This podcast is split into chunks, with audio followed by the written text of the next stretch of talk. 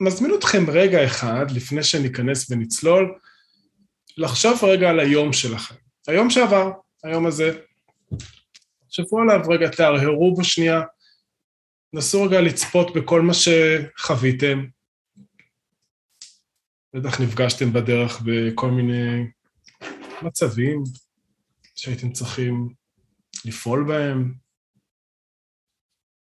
ונסו לראות ככה, כשאתם מתבוננים ככה לאורך היום, לאורך החוויות, האם נפגשתם גם בהתנהגויות שפחות אהבתם? האם מצאתם את עצמכם אולי פועלים הרחק ממי שהייתם רוצים להיות? קורה לפעמים.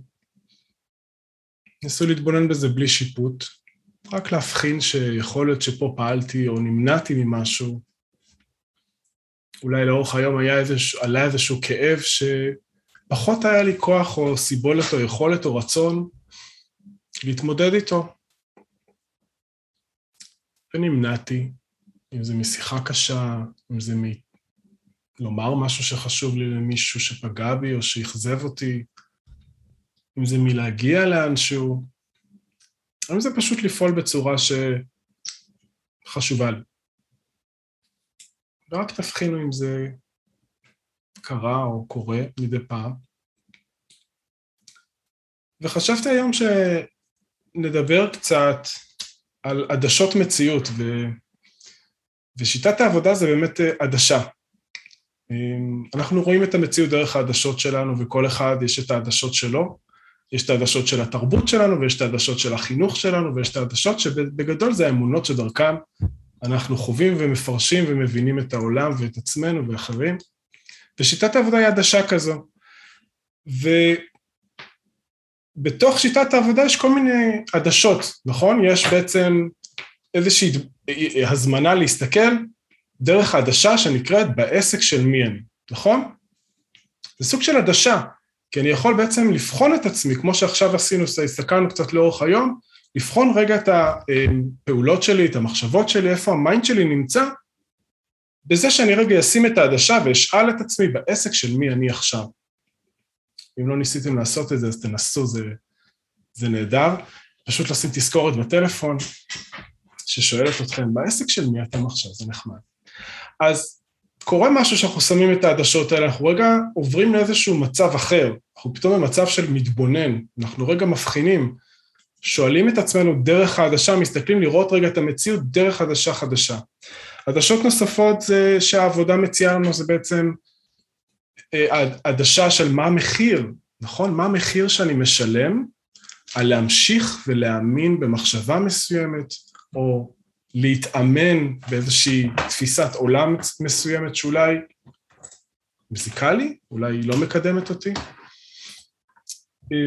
אז עדשה נוספת זה בעצם מה המחיר כשאנחנו שואלים איך את מגיבה, איך אתה מגיב כשאתה מאמין למחשבה, מה קורה? אנחנו בעצם שואלים את עצמנו, רוצים להתבונן איך אנחנו מנווטים את ההתנהגות שלנו אחרת כשאנחנו לכודים בתוך איזושהי עדשה מסוימת, סיפור מסוים, פרשנות מסוימת. רק בשביל שנבין לאן זה לוקח אותנו, בשביל שנוכל לבחון אם זה לוקח אותנו למקום שאנחנו רוצים להגיע אליו, האם זה אדם שאני רוצה להיות? האם זה מה שחשוב לי, לפעול בצורה הזאת, האם זה מקרב אותי או מרחיק אותי לערכים, שזאת עוד עדשה אה, שאני מציע, אבל בשיטת העבודה אנחנו בוחנים איך אני מגיב שאני מאמין למחשבה הזאת, איך אני מתייחס לאחר, איך אני מתייחס לעצמי, זה גם תתי שאלות שנמצאות תחת הסעיף איך את מגיבה שאת מאמינה למחשבה? נורא חשוב לעשות את הבירור הזה, ואני תמיד מתעכב עליו אמ, וקורא לו קצת לרקוד בחושך, כי אנחנו בעצם צריכים רגע לרקוד בחושך, רגע לרקוד עם התחושות, החוויות האלה, ולהבין לאן זה לוקח אותנו.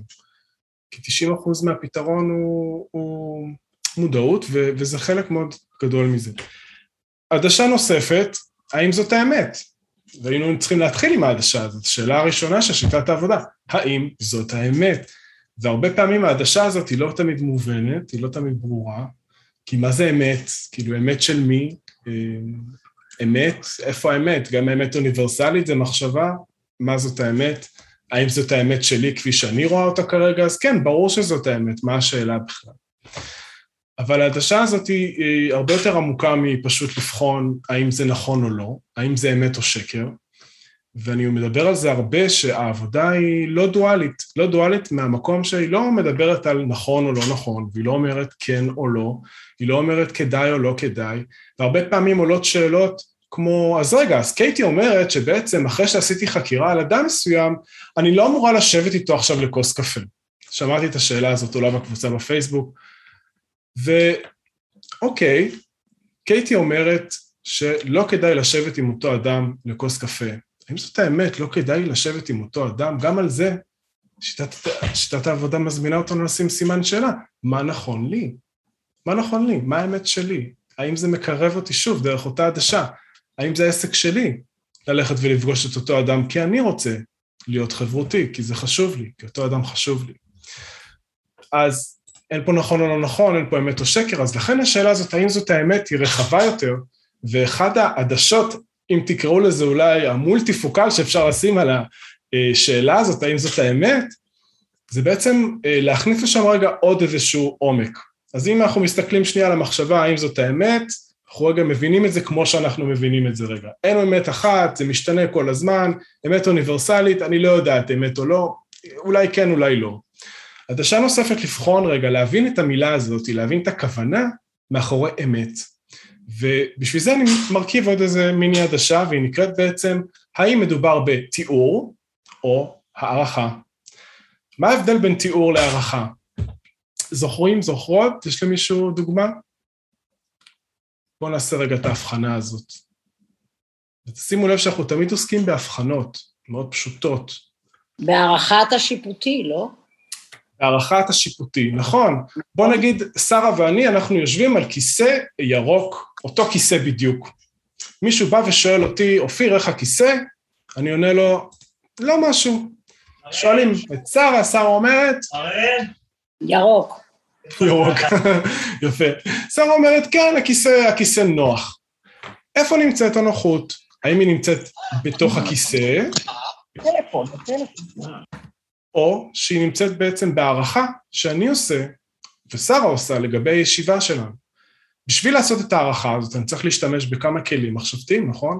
אני צריך להיזכר בכיסאות אחרים שישבתי, אני צריך לעשות השוואה בין החוויות, אני צריך להיזכר בחוויה. זאת אומרת, זאת הערכה שאני עושה. זאת הערכה. הערכה היא לא האמת, היא הערכה. מה זה תיאור? בדיוק כמו ששרה אמרה, כיסא ירוק, או כיסא. זה תיאור, או אדם יושב על כיסא, או אישה יושבת על כיסא, זה תיאור. כשאני שואל האם זאת האמת דרך העדשה הזו, אני שואל האם זה תיאור, אמת זה תיאור, מה שקורה, אוקיי? אדם מול אדם אחר, נמצא בסלון, באמצע היום, טלוויזיה ברקע, מחליף מילים, קצת מזיע אולי. הערכה, לעומת זו, זה, הוא מזלזל בי, הוא לא מקשיב לי, הוא לא מקבל אותי, הוא לא מוכן לשמוע את מה שיש לי להגיד, וכל הערכה שאני עושה כרגע על מה שאני חווה, על מה שקורה באותה סיטואציה. אז האם זאת האמת? זו שאלה רחבה יותר, והיא מזמינה אותנו להבחין בין תיאור להערכה. שוב, לא כי הוא באמת מזלזל או לא, אנחנו בכלל לא בחנו את השאלה הזאת, רק בחנו האם זה הערכה שאני עושה על מה שקורה, או תיאור של הסיטואציה. הרבה פעמים אני אוהב לשים, אה, לתת ככה את ה... להמחיש את זה בעזרת מטאפורה ולהגיד אם היינו מצלמים, עושים סקרין שוט של הסיטואציה עכשיו, שלי ושלו בסלון, ושמים אותה על מסגרת פה על הקיר, מזמינים אנשים, עושים איזשהו אה, אירוע כזה, תערוכה בחייו של אופיר, האם מה שהם יראו בתמונה שווה בן זוג של מתעלם מהצרכים של השני? האם זה, ש... האם זה התיאור? האם זה מה שרואים? אז זה קצת עוזר רגע להסתכל על זה בתמונה רחבה. זה לגבי המשקפת של האם זאת האמת. היפוכים, עוד עדשה. נכון? שאנחנו הופכים את המחשבה, היפוך לאחר, היפוך לעצמי. שאלות? רצית לומר משהו, שרה? לא, לא, לא. אה, אוקיי, כי... כמובן, תרגישו בנוח אם יש לכם משהו אה, לשאול בינתיים, אבל אנחנו כבר מגיעים לעניין. כי אני רוצה להציע לכם היום עוד עדשה.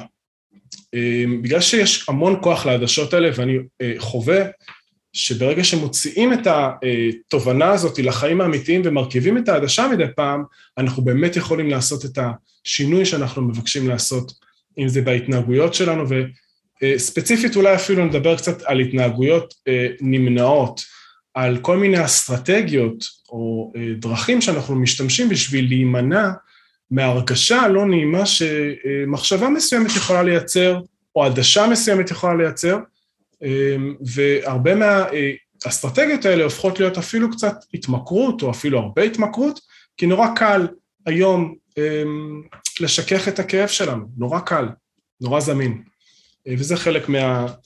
חלק מהעדשה אה, שאני רוצה להציע כאן, מעבר לכל העדשות. יש, אה, יש שאלות לגבי רגע הנושא הזה של העדשות? אני יודע אם להמשיך הלאה? מוזמנים, מוזמנות לשאול. כן, יא. אה, תוכל לסכם את זה, או לרשום את זה באיזה מקום? לסכם או לרשום, תראה, זה יהיה מוקלט, אני לא יודע אם יהיה לי זמן אה, לסכם את כל זה, גם הרבה זה דברים שהם אה, ככה תוך כדי, אבל תעקבו, אני מדבר על זה הרבה, אני כותב על זה באתר שלי, בפייסבוק, מדבר על זה המון. היי סבינה.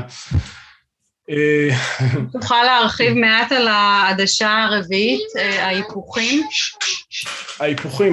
כן, אז, אה, אז למי שפחות חווה נגיד את ההיפוכים בשיטת העבודה, אז ההיפוכים כשאנחנו אה, מסיימים את ארבעת השאלות של שיטת העבודה, אנחנו לוקחים את המחשבה ובוחנים כל מיני היפוכים אה, על אותה מחשבה. לדוגמה, הוא מזלזל בי, אנחנו בוחנים את זה דרך היפוך לאחר, אני מזלזל בו, ובוחן איפה אני זלזלתי בו באותה סיטואציה, רק בשביל רגע לקחת בעלות על מה באמת אני עשיתי, איפה החלק שלי שם. היפוך אה, לעצמי, אני זלזלתי בעצמי, זה גם עדשה. לראות איפה גם אני עושה את זה לעצמי אה, מדי פעם. ברכה, אני רק משתיק, אם תרצי אה, לומר משהו אז בכיף, זה פשוט יש רעשי רקע. היפוך לעצמי, איפה אני מזלזל בעצמי, או אולי אפילו באותה סיטואציה, כשאני מאמין למחשבה שהוא מזלזל בי, איפה אני מזלזל בעצמי שם, מה עובר לי בראש, רק אחרי חקירה יסודית אני באמת אוכל לענות על השאלות האלה. ועדשה, אה, היפוך נוסף, זה בעצם היפוך לניגוד, אה, הוא לא מזלזל בי, או הוא מכבד אותי, ורק גם שם לבדוק האם גם זה מתקיים. אנחנו בעצם הופכים את התמונה ממש אה, ב-180 מעלות מכמה זוויות ומקבלים כמה עדשות בו זמנית שממשיכות להגמיש לנו את התפיסה, וזה באמת היופי בהיפוכים. זה ענה לך על השאלה? אחלה. רצית לומר משהו ברכה קודם? לא. בסדר. טוב, אז עדשה חדשה, או בוא נגיד פוקוס נוסף שאני אוהב להשתמש בו, והוא לדעתי מאוד עוזר, זה בעצם הפוקוס הבא. ההבדל בין הקלה לסיפוק. ובואו רגע נבין רגע מה זה אומר. הרבה פעמים, והתחלתי לדבר על זה, כשאנחנו בעצם לכודים באיזשהו סיפור. אם הסתכלתם על היום שלכם, כמו שביקשתי בתחילת המפגש, הצעתי לכם להתבונן, איפה היו הרגעים שבהם במהלך היום לא פעלתם כמו שהייתם רוצים לפעול. משהו מנע מכם לעשות את הדבר שבאמת רציתם, עלה רגש לא נעים והייתם חייבים לרכך ולשכך אותו. אנחנו רגע רוצים לדבר על ההבדל הזה, על המנגנון הזה, על מה קורה בעצם כשאנחנו רוצים um, להימנע, להימנע בעצם מכאב. כמה טבעי, כן? כאב זה לא נעים, זה אפילו אינסטינקטיבי, אנחנו לא רוצים להרגיש כאב. Um, ו, ו, השפה שאנחנו משתמשים בה והדרך שבה אנחנו מתמללים את החוויה שלנו בראש גורמת לנו להרבה סבל, להרבה כאב, כאב נפשי. ומה שקורה שאנחנו הרבה פעמים בתור המין האנושי שהגיע לאן שהוא הגיע בעזרת כלים אה, מחשבתיים מאוד מאוד מפותחים, שזה בעצם אה, פתרון בעיות, כן, למדנו איך לפתור בעיות, למדנו איך להתפתח, איך אה, להגן על עצמנו, מחסה, חשמל וכל אלה. אמ, ואחד הבלבולים הגדולים שאנחנו עושים, אנחנו משתמשים באסטרטגיות האלה שעובדות על העולם הפיזי של זיהוי הבעיה, חשיבה איך לפתור אותה, סילוק מהדרך, בדיקה אם זה עבד ואיך להימנע, זה בעצם התהליך של פתרון בעיות בעולם האמיתי, אנחנו מנסים להכיל אותו על העולם הפנימי, על העולם הנפשי. ויש לזה המון גורמים אה, שאנחנו בכלל נוקטים בגישה הזאת. אנחנו תרבותית באיזשהו מקום, אם תשימו לב, לא אוהבים כאב, לא אוהבים לסבול, לא אוהבים להרגיש בדידות, לא אוהבים להרגיש לא טוב. זה לא משהו שנעים ויש המון המון דברים שמנסים לעזור לנו לא להרגיש ככה. זה נורא קל, אני יכול לגלול שעות ברשת החברתית, אני עדיין אולי קצת ארגיש בדידות אבל אני לא אשים לב שאני נשאב נגיד לאיזשהו מעגל של ניסיון לקבל תגובות או רצון נורא עז אה, להרגיש איזושהי קרבה, אני יכול לפנות לאוכל שהוא נחמה נהדרת שבשנייה פשוט מעלה לי את הסוכר ועושה לי דופמין כיפי ואיזה יופי, אני לא צריך להרגיש רע. אה, ויש עוד אה, כל מיני אסטרטגיות מהסוג הזה שהן בעצם ההתנהגויות ההימנעותיות שלנו, שאנחנו פונים אליהן כשאנחנו רוצים לשכך ולרכך את הבלתי נסבל. אז בגלל שזה כל כך זמין, ובגלל שהתרבות שלנו אומרת, רגע, כואב לך, קח כדור, למה לסבול, יש לך אה, חרדות, יש כדורים בשביל זה, יש פתרונות. הרפואה המערבית, דרך אגב, אה, אני פשוט כותב בדיוק על זה מאמר אה, חדש, והרפואה המערבית מתייחסת לכאב אה, בצורה מאוד מאוד מכנית. היא מתייחסת ממש כמו שהיא מפרקת את הגוף. הגוף מבחינת הרפואה המערבית זה פשוט אה, מכשיר כימי, ביוכימי, שבנוי מחלקים שונים, ובשביל למצוא מה לא עובד צריך למצוא מה תקול במערכת, לתקן אותו או להפחית את התסמינים שלו. זה פחות או יותר התפיסה שהרפואה המערבית מסתכלת על הפיזיולוגיה שלנו, לגוף שלנו, על תיקון הבעיות, תיקון הבעיה. אה, אותו דבר לגבי כאב, אה, מחקרים ממש ארוכים לגבי כאבי גב, שזה הכאב הכי נפוץ בעולם בעידן המודרני, בחמישים שנה האחרונות חקרו כאבי גב ולא מצאו קורולציה בין מצב גופני לבין הכאב עצמו. זאת אומרת, בכל פעם שניסו לבדוק האם הכאב גב באמת קשור לדיסק פרוץ, באמת קשור לבעיה פיזיולוגית, לא מצאו קורולציה, כי אותו כאב הופיע אצל אנשים שאין להם את הבעיה הזאת, ואנשים שהיה להם את הבעיה הזאת לא הופיע אותו סיבולת לכאב. אז הסיבולת לכאב שלנו ירדה בשנים האחרונות מאז המצאת משככי הכאבים. מאז המצאת משככי הכאבים אנחנו הולכים פחות לעבודה, אנחנו פחות מסוגלים לשאת קושי או כאב מסוים, אפילו ואנחנו מדברים על כאבים פיזיים. אז אותה תפיסה התלבשה גם על הכאבים הנפשיים שלנו, אותה תפיסה שאם יש בעיה, יש כואב לי בנפש, יש משהו שצריך לתקן, צריך להזיז אותו מהדרך, להחליף אותו, לשפץ אותו, לשפר אותו, ואז הכל ואז נוכל לחיות את החיים שאנחנו רוצים לחיות בעצם. אז נוכל לעשות את הפעולות האלה שחשוב, שחשובות לנו. אבל אה, בגלל שהסיבולת שלנו ירדה, וזה לא באשמתנו, אה, ויש לנו המון המון אסטרטגיות שעוזרות לנו לרכך, אנחנו יותר ויותר נמנעים ופחות באים במגע אה, עם החיים לפעמים. ואלה, וזה בעצם מתחיל להיות, מתחילה להיות באמת בעיה. אנחנו נכנסים לאיזשהו לופ של הימנעות ושיכוך, ואנחנו חווים כאב כפול. פעם אחת הכאב של אותה, אותו רגש קשה שממנו אנחנו נמנעים, ופעם שנייה, ההימנעות מהחוויה עצמה משאירה אותנו עם אשמה ובושה, ואנחנו גם שם סובלים. אז בעצם הכאב הוא כאב כפול ודורש שיכוך יותר גדול, והשיכוך עובד לטווח קצר, ודורש כמובן, ומביא כאב נוסף כי הוא לא עבד, ואז אנחנו צריכים לשכך שוב, ואתם רואים, אנחנו בלופ, אנחנו במעגל בעצם. אז מכל מה שאמרתי, ההבדל בין הקלה לסיפוק, העדשה שאנחנו רוצים לבחון, האם הפעולה הזאת אמורה לתת לי הקלה בכאב עכשיו, לעומת סיפוק, שסיפוק ההגדרה שלי אליו היא, היא דומה, אבל סיפוק בעצם אומר לפעול. בכל זאת בנוכחות אותו כאב. זאת אומרת, הכאב הזה כבר לא מכתיב את הפעולות שלי.